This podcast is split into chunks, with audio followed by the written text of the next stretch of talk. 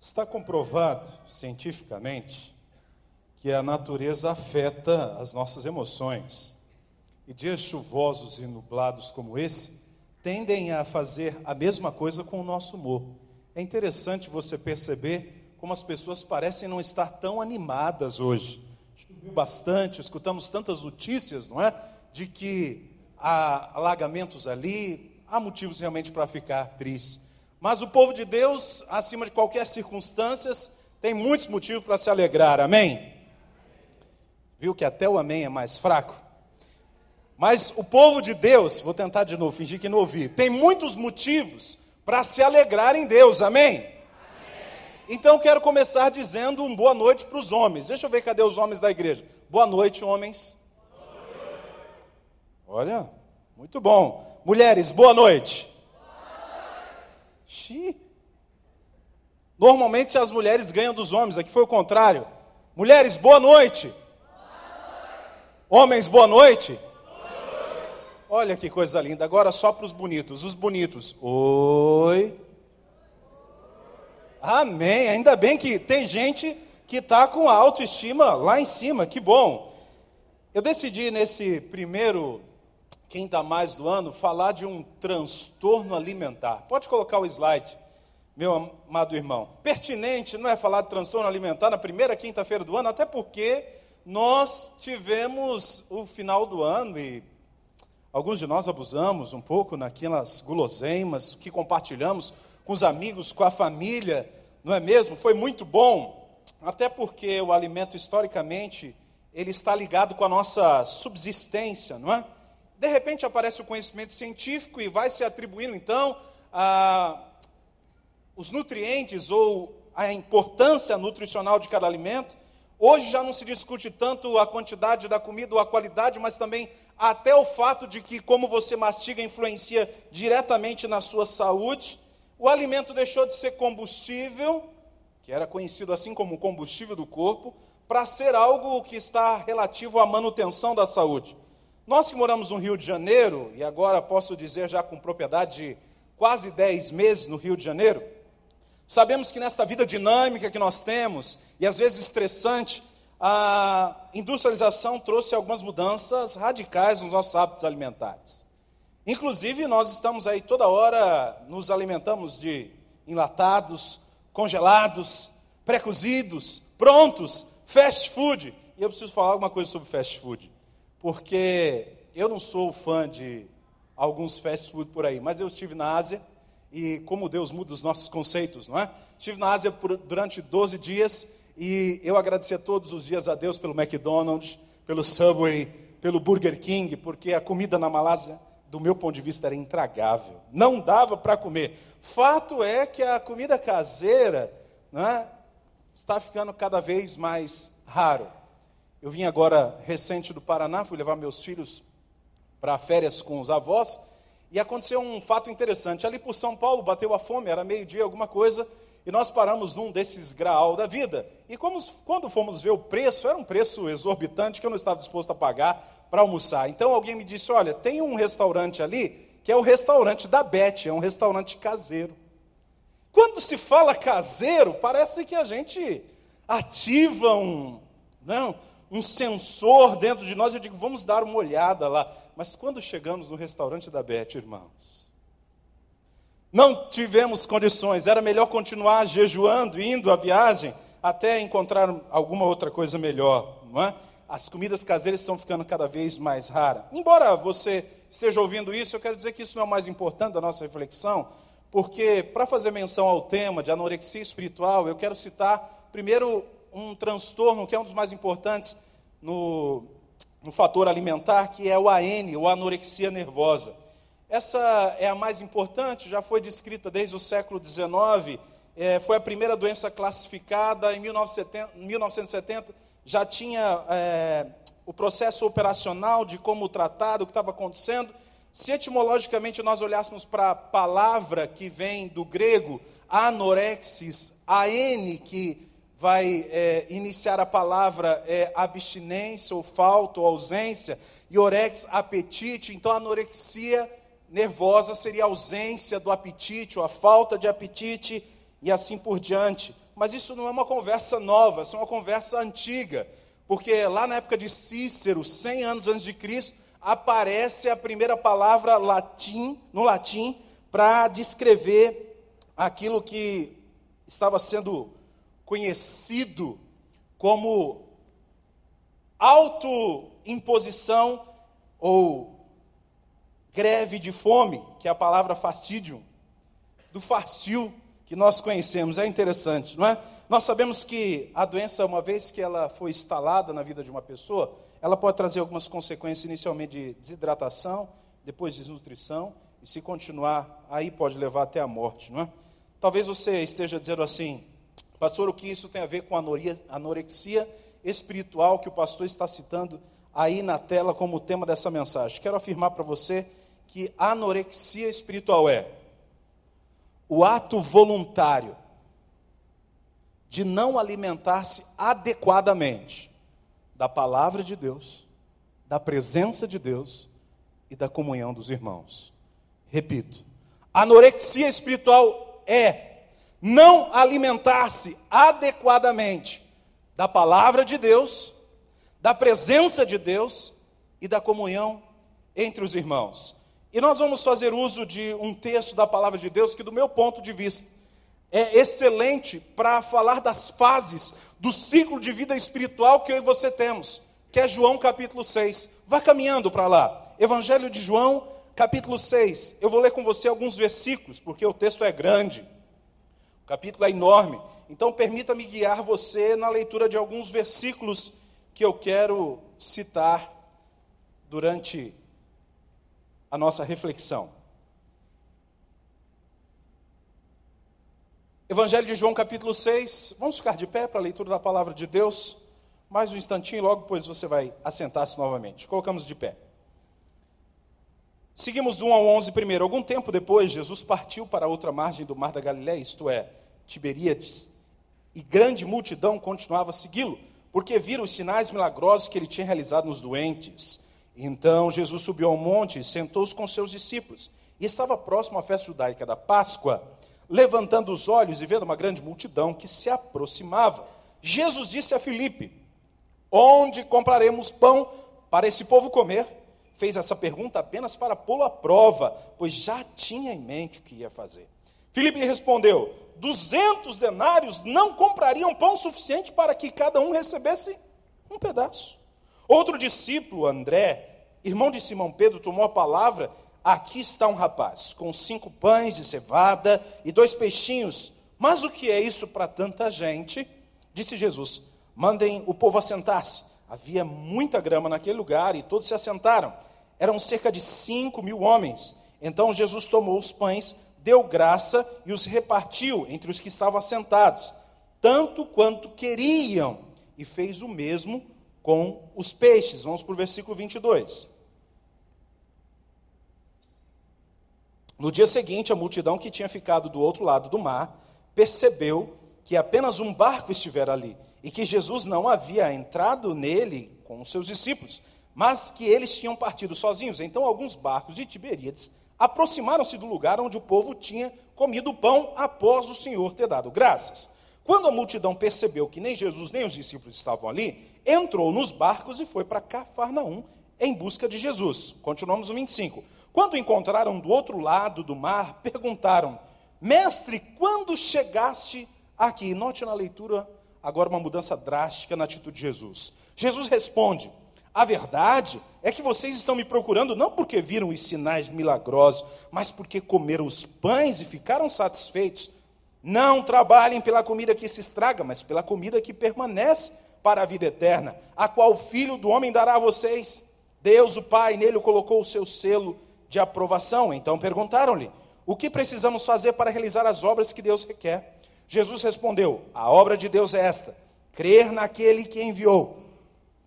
Então perguntaram: Que sinal milagroso mostrarás para que vejamos e creamos em ti? Que farás?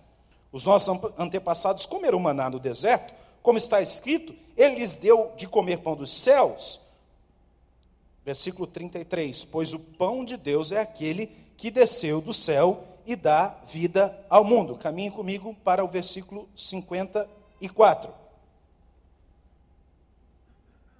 Todo aquele que come a minha carne e bebe o meu sangue tem a vida eterna, e eu ressuscitarei no último dia, pois a minha carne é verdadeira comida e o meu sangue é verdadeira bebida. E lemos agora de 65 até 69 para concluirmos a leitura. E prosseguiu: É por isso que eu disse a vocês que ninguém pode vir a mim a não ser que isso lhe seja dado pelo Pai. Daquela hora em diante, muitos dos seus discípulos voltaram atrás e deixaram de segui-lo. Jesus perguntou aos doze: Vocês também não querem ir? Simão Pedro respondeu: Senhor, para quem iremos? Tu tens as palavras de vida eterna. Nós cremos e sabemos que és santo de Deus. Que o Senhor fale com você através da palavra. Podemos sentar, querido. Antes que eu entre no texto, eu queria perguntar para você como é que está a sua fome. Talvez alguns vieram direto do trabalho, tiveram que enfrentar trânsito, não deu tempo de ir em casa lanchar. Tem gente que está com fome aí? Oh, praticamente ninguém, coisa boa. Mas se tivesse, será que isso aqui ajudava? Alguém é dos que gostam do, da picanha aí, não? Aquele sonzinho maravilhoso, né, do céu, sabe como é que é? Quando você coloca na grelha, ele faz tss, tss, tss. Mas talvez os irmãos vegetarianos estão olhando para mim dizendo: não, que é isso, picanha é coisa uma. Então eu trouxe uma salada para vocês. Mas então, se a salada não for suficiente, eu também trouxe uma salada de frutas para a sobremesa. Olha só que coisa boa, né? Tá feito a janta. Mas essa é a sua fome, e eu quero dizer para você que fome é relativo, né?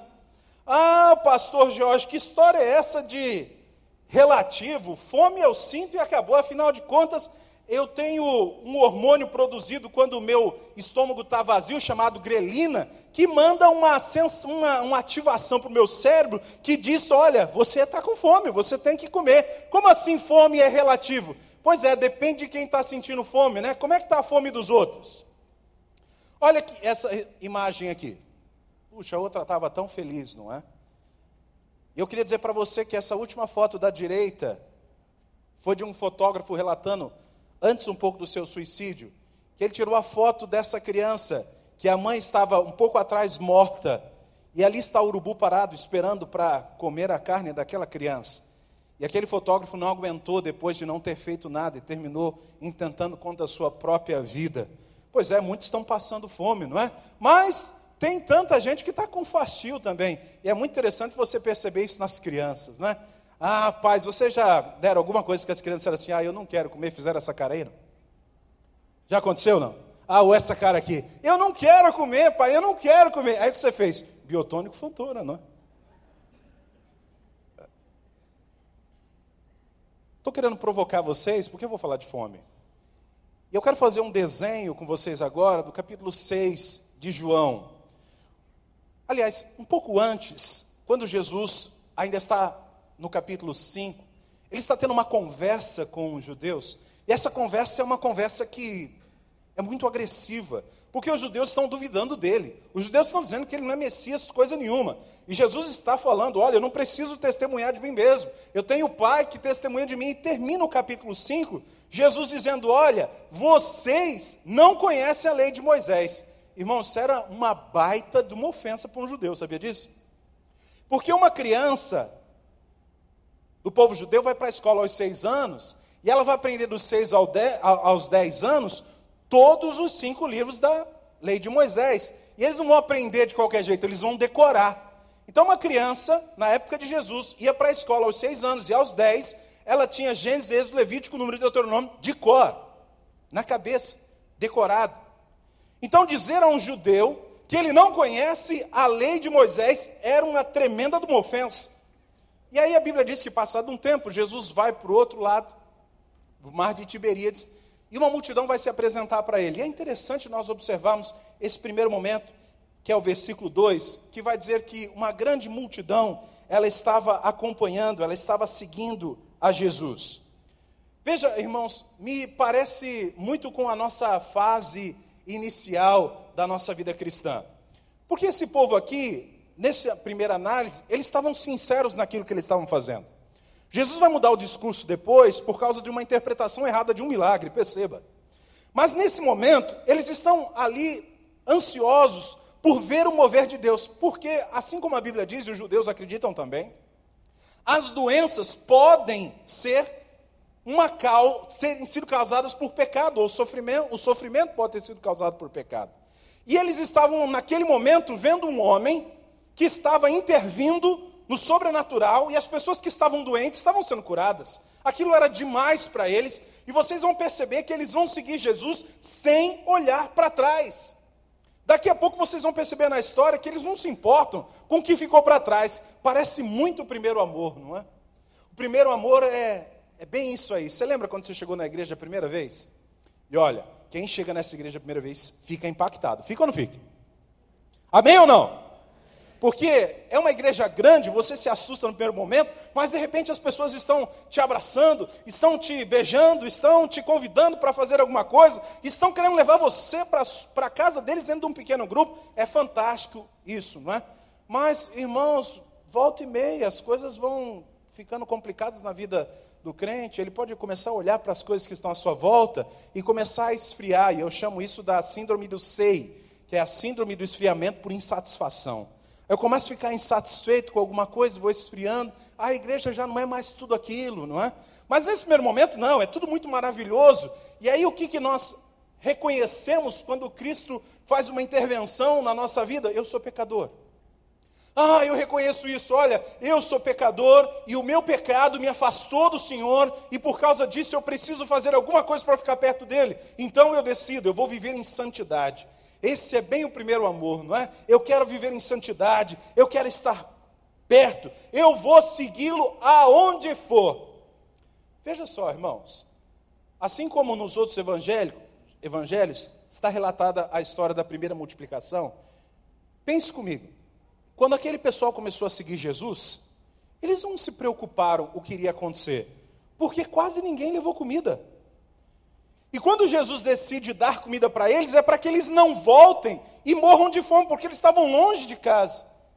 Não é mais ou menos assim que a gente faz quando a gente aceita Jesus? A gente se entrega, não importa o que vai acontecer, você chega em casa, você quer evangelizar todo mundo, você chega em casa e você diz: Olha, é isso mesmo, essa igreja maravilhosa. Talvez você chega dizendo: oh, Mãe, que igreja linda, mãe, que igreja maravilhosa, mãe. Você tem que ir lá ver, contando para sua mãe como é bom estar aqui. Você está disposto a seguir, a ser chamado de fanático? Tanto faz o que disserem de você, eu quero é Deus, não importa o que vão pensar de mim, eu vou em frente. Esse é o primeiro amor. Ah, eu me lembro certa feita que numa dessas, é, no começo da, da minha, do meu ministério, eu estava super empolgado, e alguém chegou para mim e disse assim: Olha, é porque ele é novo na fé, quando ele amadurecer, isso vai passar. Eu digo, está repreendido em nome de Jesus. Eu quero ter uma vida empolgante, alegre, sempre na presença do Senhor. Mas aquele primeiro amor tão maravilhoso, eu vou seguir até o fim, eu vou viver em coinonia. Sabe, meu amado irmão, viver em coinonia, a palavra comunhão no grego, é viver em comum com outras pessoas. Se você diz assim, não, eu estou lá em casa, estou em comunhão, mentira. Você não conhece a palavra de Deus. A palavra koinonia significa que eu estou com mais dois ou três reunidos fazendo algo para o Senhor. Você pode estar na presença de Deus, você pode estar fazendo algo para Deus, mas não diga eu estou em casa, estou em comunhão com o Senhor. Comunhão é entre os irmãos, comunhão é fazendo aquilo que Deus quer fazer. Aí eu decido viver em coinonia. Eu vou dizer para você que quando comecei a namorar minha esposa, Jane, está aqui, talvez a mulher mais bonita desse auditório. Já estamos casados há 12 anos. Nunca pensamos em divórcio, né, amor? Homicídio sim, mas divórcio não, não é? Que sabe quando eu vou te desganar, né? Mas eu me lembro que eu só tinha o domingo para namorar Jane. E eu, quando chegava no domingo na casa dela, que já tinha escola dominical de manhã, culto à noite, quando eu chegava no domingo, de tarde ela não estava em casa. Como é que pode o cara ir namorar e a namorada não está em casa? Aí a mãe dela me atendia e dizia assim: Meu filho, ela não está. Eu digo: Essa mulher foi para onde? Eu vim aqui. Não, ela saiu para evangelizar. Saía com um grupo de evangelismo à tarde. para evangelizar. Que coisa interessante, né? Essa coisa de primeiro amor, essa coisa de estar empolgado. Ah, eu vou seguir, não importa o que as pessoas pensem. Ah, eu vou seguir. Eu estou com fome de Deus, eu preciso me alimentar, eu quero continuar. Mas, irmãos, quero dizer para você que se você não cuidar, a sua vida espiritual pode mudar, ela pode esfriar. E eu decidi falar sobre isso com os irmãos, porque nós estamos começando um ano cheio de expectativas, não é? E, no entanto, pode ser que esse ano não seja nada do que nós estamos esperando. Pode ser que esse ano seja muito diferente. Ah, o pastor está jogando um balde d'água aí na minha cabeça, dizendo que tudo. Não. Pode ser que as coisas sejam diferentes do que nós estamos imaginando. E o texto vai continuar dizendo para nós alguma coisa sobre isso. E eu quero passar com você para outra parte desse texto, a outra fase do nosso ciclo de vida espiritual. De repente, aquele grupo começa a conversar com Jesus e diz: Olha, Jesus, o que, que você vai fazer para a gente acreditar? Oh, peraí. Antes eles estavam seguindo por causa dos sinais na cura dos doentes.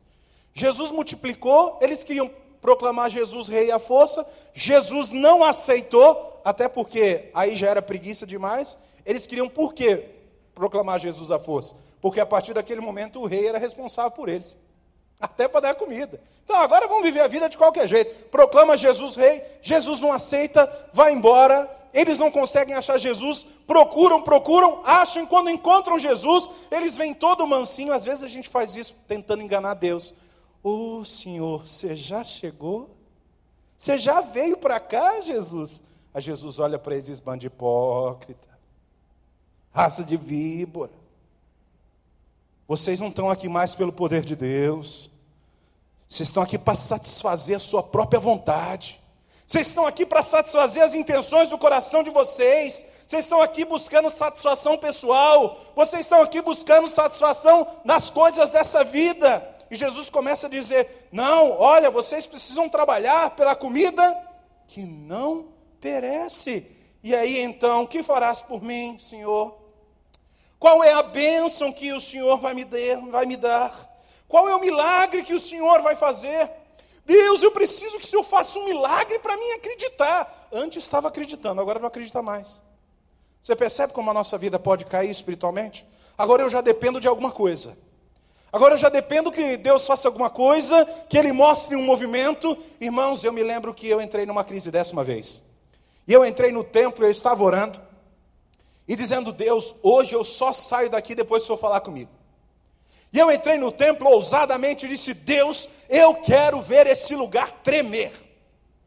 E eu abri a Bíblia lá em capítulo 4, 31 de Atos, que tem uma base bíblica para o lugar que tremeu, e eu digo: Eu quero ver o lugar tremer. E eu orei empolgadamente durante uma hora. Sabe o que aconteceu? Nada. Falei, Deus não precisa tremer o lugar, pode ser uma cadeira dessa voando, já está bom. Orei mais uma hora com intensidade, sabe o que aconteceu? Nada. Falei, Deus, tudo bem, talvez não seja cadeiras que o Senhor quer fazer voar. Não dá para passar só um ventinho aqui? Parece que existem alguns momentos na nossa vida que a gente precisa que Deus manifeste alguma coisa nova, diferente, para manter a nossa vida de fé ativa, porque a nossa fé está muito pequena, muito medíocre. A gente saiu daquele momento em que nós olhávamos para o divino e o divino está agindo, eu preciso seguir esta ação, e começamos a dizer: se há divino, que haja na minha vida.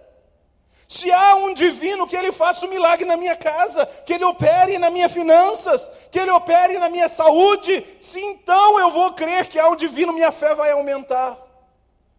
E Jesus começa a repreender ah, você tem que me abençoar. Essa é uma teologia que, que já vem durante algum tempo aí no, no Brasil. Parou de funcionar, aperta para mim lá. Já vem um tempo, né? Você determina aquilo que você quer e Deus vai fazer. Então Deus agora é o servo e você é o Senhor. Parece gato e cachorro, né? Alguém aqui tem gato e cachorro em casa junto? É diferente demais, não é não? O cachorro você dá comida para ele, Aí ele olha para você e diz: Nossa, esse cara me deu comida, ele deve ser Deus. O gato, você dá comida para ele? Esse cara me deu comida. Eu devo ser Deus. O gato é super inteligente, né? Cachorro você bate, ele te lambe. Bate no gato para você ver. Ele não quer mais nem saber de você. Ah, parece que tem que acontecer alguma coisa. Eu vou determinar e tu vai fazer. Olha, eu vou fazer um propósito aqui de sete dias e a coisa vai acontecer. Meu irmão, vou dizer para você que o ministério da gente é uma coisa tão interessante. Você acredita que eu já orei por uma pessoa que foi considerada morta e a pessoa ressuscitou? O nome é Paulo Scherer, está lá no interior do Paraná. O cara ressuscitou. Mas eu já orei por um monte de vivo que morreu. Eu já tenho uns seis homicídios nas costas já. Orou, Senhor, salva, morreu. Está aqui a Márcia lá de Campo Largo, me lembra a senhora Lídia, 83 anos, o marido dela me liga. Eu passo no Paraná e diz assim: Pastor, vem para cá correndo agora, pastor. Vem correndo porque a minha esposa está morrendo e ela quer que o senhor ore. E eu não sabia, ninguém tinha me falado sobre extrema unção no seminário. E eu não sabia como fazer, né? Se era para fazer. E quando eu chego lá, então, eu não sabia, a mulher estava mal, 83 anos, está mal, e dizendo, estou indo, pastor, estou indo. E eu digo, senhor, leva. Não sabia o que falar, irmãos. Aí no finalzinho, para não dor de consciência, mas faz a tua vontade, Senhor. Assim que a gente ora, né? E aí, irmão, domingo, culto cheio na igreja, abriu o momento de testemunho, lá vem. Irmã Lídia. Por testemunho. Irmãos, eu fui curada. Eu falei, mas peraí, Senhor. Não era essa a oração, né? Percebe, o Senhor não precisa agir da maneira que eu quero que Ele age. E a pergunta vai ser para você daqui a pouco: se Ele não agir, ele ainda é suficiente na sua vida? Se ele não fizer o que você está querendo. Porque Jesus está dizendo assim: olha, vamos passar adiante aqui. Travou ali, Edvaldo? Passa para mim lá, por favor. Se não passar, não tem problema. Jesus vai chegar num determinado momento com esse grupo, que ele vai dizer o seguinte: olha, eu sou o milagre. Vocês querem milagre? Eu sou o milagre. Vocês não querem benção? Eu sou a benção. Vocês não querem que eu faça? Eu sou a benção. Eu sou tudo o que você precisa. Olhe, vocês têm que comer da minha carne. Gente, isso é muito sério. Beber do meu sangue, porque tem a ver com o corpo, tem a ver com a igreja. E não é todo mundo que suporta isso. Quando a gente celebra a ceia, o pastor nos lembra de discernir o corpo, discernir o que é a igreja. Jesus diz: olha, vocês têm que ser igreja. Igreja, ser igreja não é qualquer coisa. E essa palavra não é suficiente ou não é agradável. Quando uma pessoa chega aqui e diz que você vai ser vitorioso, todo mundo dá glória a Deus. Mas se alguém chega aqui e diz, olha, você tem que arrepender do seu pecado, difícil sair um glória a Deus. A gente é movido por essas emoções tantas vezes, não é? E aí Jesus diz: Olha, eu sou o milagre. Eu sou o milagre. Eu sou tudo que você precisa. Será que é isso que você quer? E lembra, irmãos, tinha cinco mil homens, não é? Muitos daqueles já eram discípulos de Jesus. Sabe o que vai acontecer na sequência? Eles vão levantar e vão embora. Imagina aqui, hein, irmãos. Nós temos aqui mil pessoas assistindo o culto. De repente levanta cem e vai embora durante a palavra. Levanta mais 200, vai embora. 300 vai embora. 400. De repente, quando os discípulos olham para Jesus, Jesus muda o discurso, o povo está indo embora. Muda o discurso, Jesus, porque o povo não gostou de ouvir isso, não. E aí, sabe o que Jesus vai fazer, irmão? Ele vai virar para os discípulos e vai dizer: Olha, de tudo que eu já ensinei para vocês, vocês não aprenderam ainda? E ele vai perguntar: Eu sou suficiente para vocês? Eu sou suficiente. A minha palavra é suficiente para você? A igreja é suficiente? Sabe, meu amado irmão, queria perguntar para você se 2013 reservasse esse tipo de situação para você. O Senhor tem falado comigo sobre isso. Se Ele não atender às suas orações, se Ele não fizer os milagres que você está querendo que Ele faça, se aquela situação que você está querendo que mudar se não muda? Jesus ainda é suficiente para você. Jesus está olhando para os seus discípulos e está dizendo: Olha, eu quero ser suficiente na sua vida. Passa o próximo para mim, meu irmão, já que parou de funcionar aqui.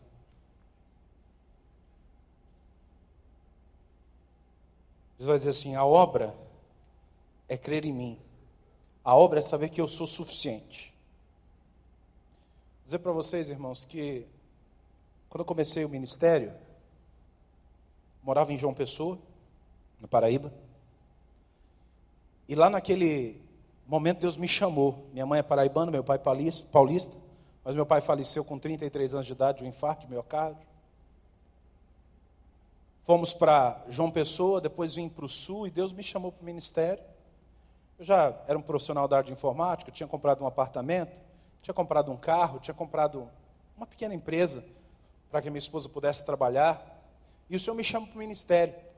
Foi uma coisa bem interessante, porque nós nos casamos no dia 14 de outubro, no dia 17 nós estávamos recebendo o um convite, e no dia 20 de dezembro nós já tínhamos deixado tudo, estávamos indo lá para o interior do Paraná trabalhar numa ONG para pregar o Evangelho. Foi uma coisa muito interessante. Só que deixei uma procuração para minha mãe, para que a minha mãe fizesse a venda necessária, porque afinal de contas nós estávamos morando numa casa emprestada, nós não tínhamos nem o que comer, porque a gente não tinha trabalho, no, é, tinha trabalho, mas não tinha salário no primeiro mês. Foi uma coisa assim tão é, complicada. E aí recebo a notícia da minha mãe, recebi duas notícias interessantes. primeira foi minha mãe dizendo assim: olha, eu vendi o apartamento, vendi o carro e vendi a empresa. Eu digo, mãe, quanto foi que a senhora conseguiu? E acredite, se quiser, tem um programa isso. Ela conseguiu vender tudo por mil reais. E desses mil, ela me mandou cem que eu botei de combustível no carro emprestado da missão e fui até o médico na cidade mais próxima, porque minha esposa estava doente. E quando eu chego lá, o médico olha para a gente e diz assim: considerem a possibilidade de adotar um filho, porque vocês não vão poder ter filho de vocês. Naquele momento eu sentei na cadeira e disse: Deus, com todo carinho, senta do meu lado aqui. Não foi bem esse o combinado. Eu deixei tudo para te servir, para te seguir. E agora eu perdi o apartamento, perdi é, o carro, perdi a empresa, minha mãe perdeu tudo, a minha esposa não pode ter filho. Deus, o que você está querendo da gente? Nós estamos morando numa casa emprestada. Não tinha nem travesseiro, tinha uma almofada redonda que a gente revezava durante a noite porque ela girava e a cabeça caía. Hoje, graças a Deus, tem muito travesseiro lá em casa. Viu? Mas naquele momento você não está entendendo nada. O Senhor chegou para mim, com todo respeito, e disse: Eu sou suficiente para você. Chegou para a Jane e disse: Eu sou suficiente para você. E aí, irmãos, essa é uma resposta que cada um de nós tem que dar para o Senhor. Olha, se eu não te der filhos, se eu não te der casa, se eu não te der ministério, se eu não te der nada, eu sou suficiente para você. E louvo a Deus que naquele dia nós respondemos sim, Senhor. Tu és suficiente para nós, independente do que o Senhor vai fazer. Muitas lutas vieram, irmãos. Jesus vai chegar para os discípulos dele, os únicos doze que sobraram naquela multidão, e vai dizer: E vocês, não querem ir embora também? Não dá para entender a lógica de Jesus. É muito esquisito. Ele tinha 5 mil, fora as mulheres e as crianças. Agora ele tem 12 e está mandando os caras embora. Não dá para entender isso. Aí me lembro de tantas palavras, né?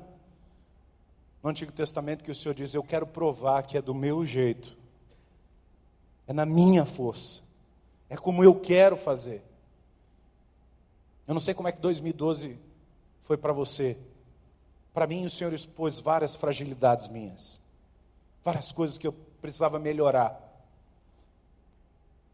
Talvez em 2013 o Senhor vá mostrar algumas coisas. Talvez hoje o Senhor esteja mostrando para você algumas coisas. Meu desafio vai ser para você: será que você quer mais de Deus?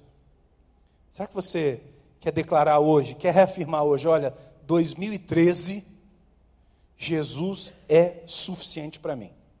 E pronto. Será que você tem coragem para isso? Será que é isso que você quer da sua vida? Ô crente, Talvez tenha alguns que nos visitam aqui hoje.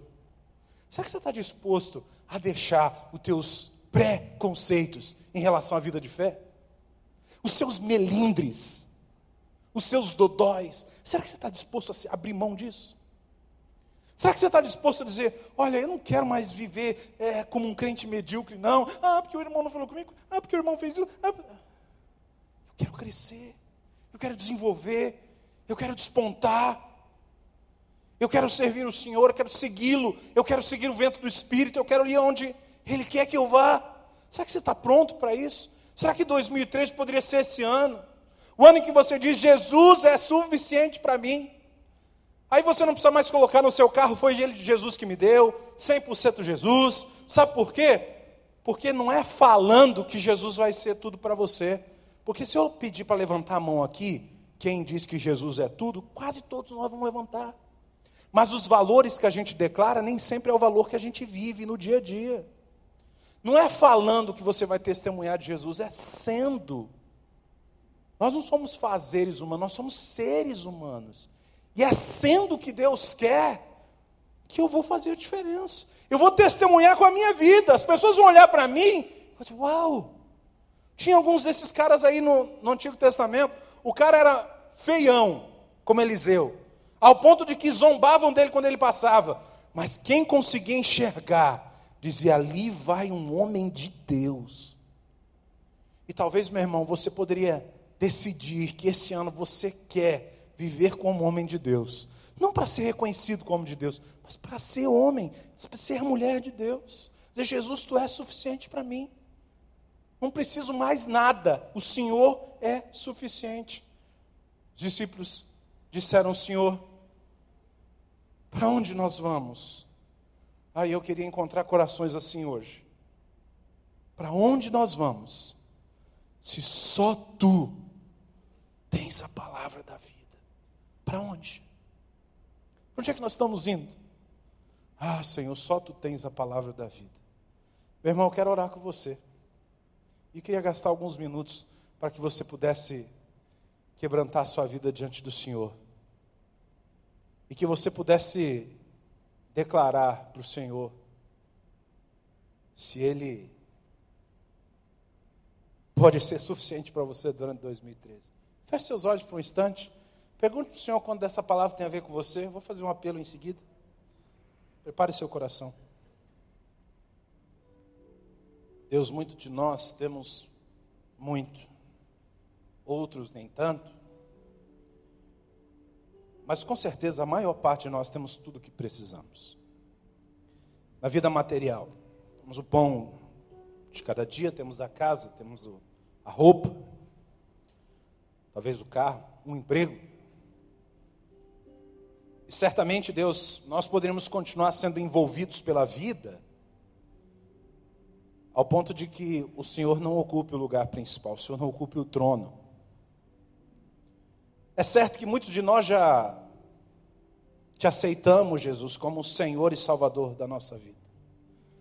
Mas, Pai, a começar em mim, eu peço por mim, por nós, de que 2013 não seja Jesus Senhor da minha vida só de boca, mas que o Senhor possa conduzir e que eu e meus irmãos possamos seguir, sem olhar para trás, sem nos preocuparmos em levar o pão, em levarmos os peixes, sabendo que se for preciso o Senhor vai levantar um menino, um garoto, alguém que representa a fragilidade que talvez nunca seria o estereótipo de alguém que é uma benção, para fazer a benção.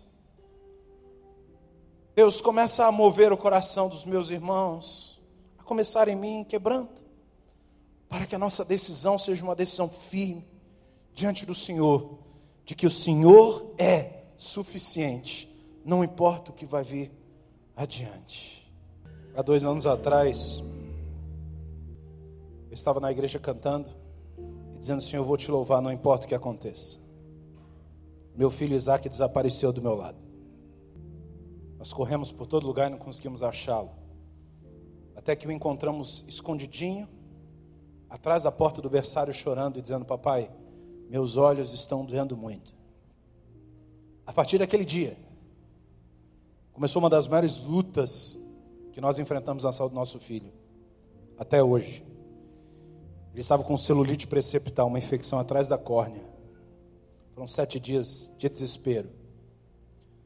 Porque a infecção podia pegar as meninges e ele podia, além de cego, ficar surdo. Eu dizia, Deus, eu prometi e eu vou cumprir. Não importa as circunstâncias, eu te louvarei. Vamos orar por isso? Feche seus olhos. Você que por algum motivo não veio, não tem problema aí mesmo. Levante a sua mão e comece a orar ao Senhor. Dizer, Senhor, eu entendi, Tu és suficiente. Tu sabes o melhor para mim. Tu sabes o que eu preciso.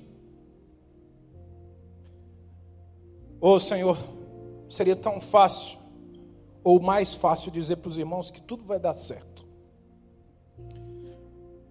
Mas eu quero afirmar na tua palavra que eu creio que, embora nossa visão do que é certo esteja prejudicada, a tua palavra diz que todas as coisas cooperam para o bem daqueles que te amam.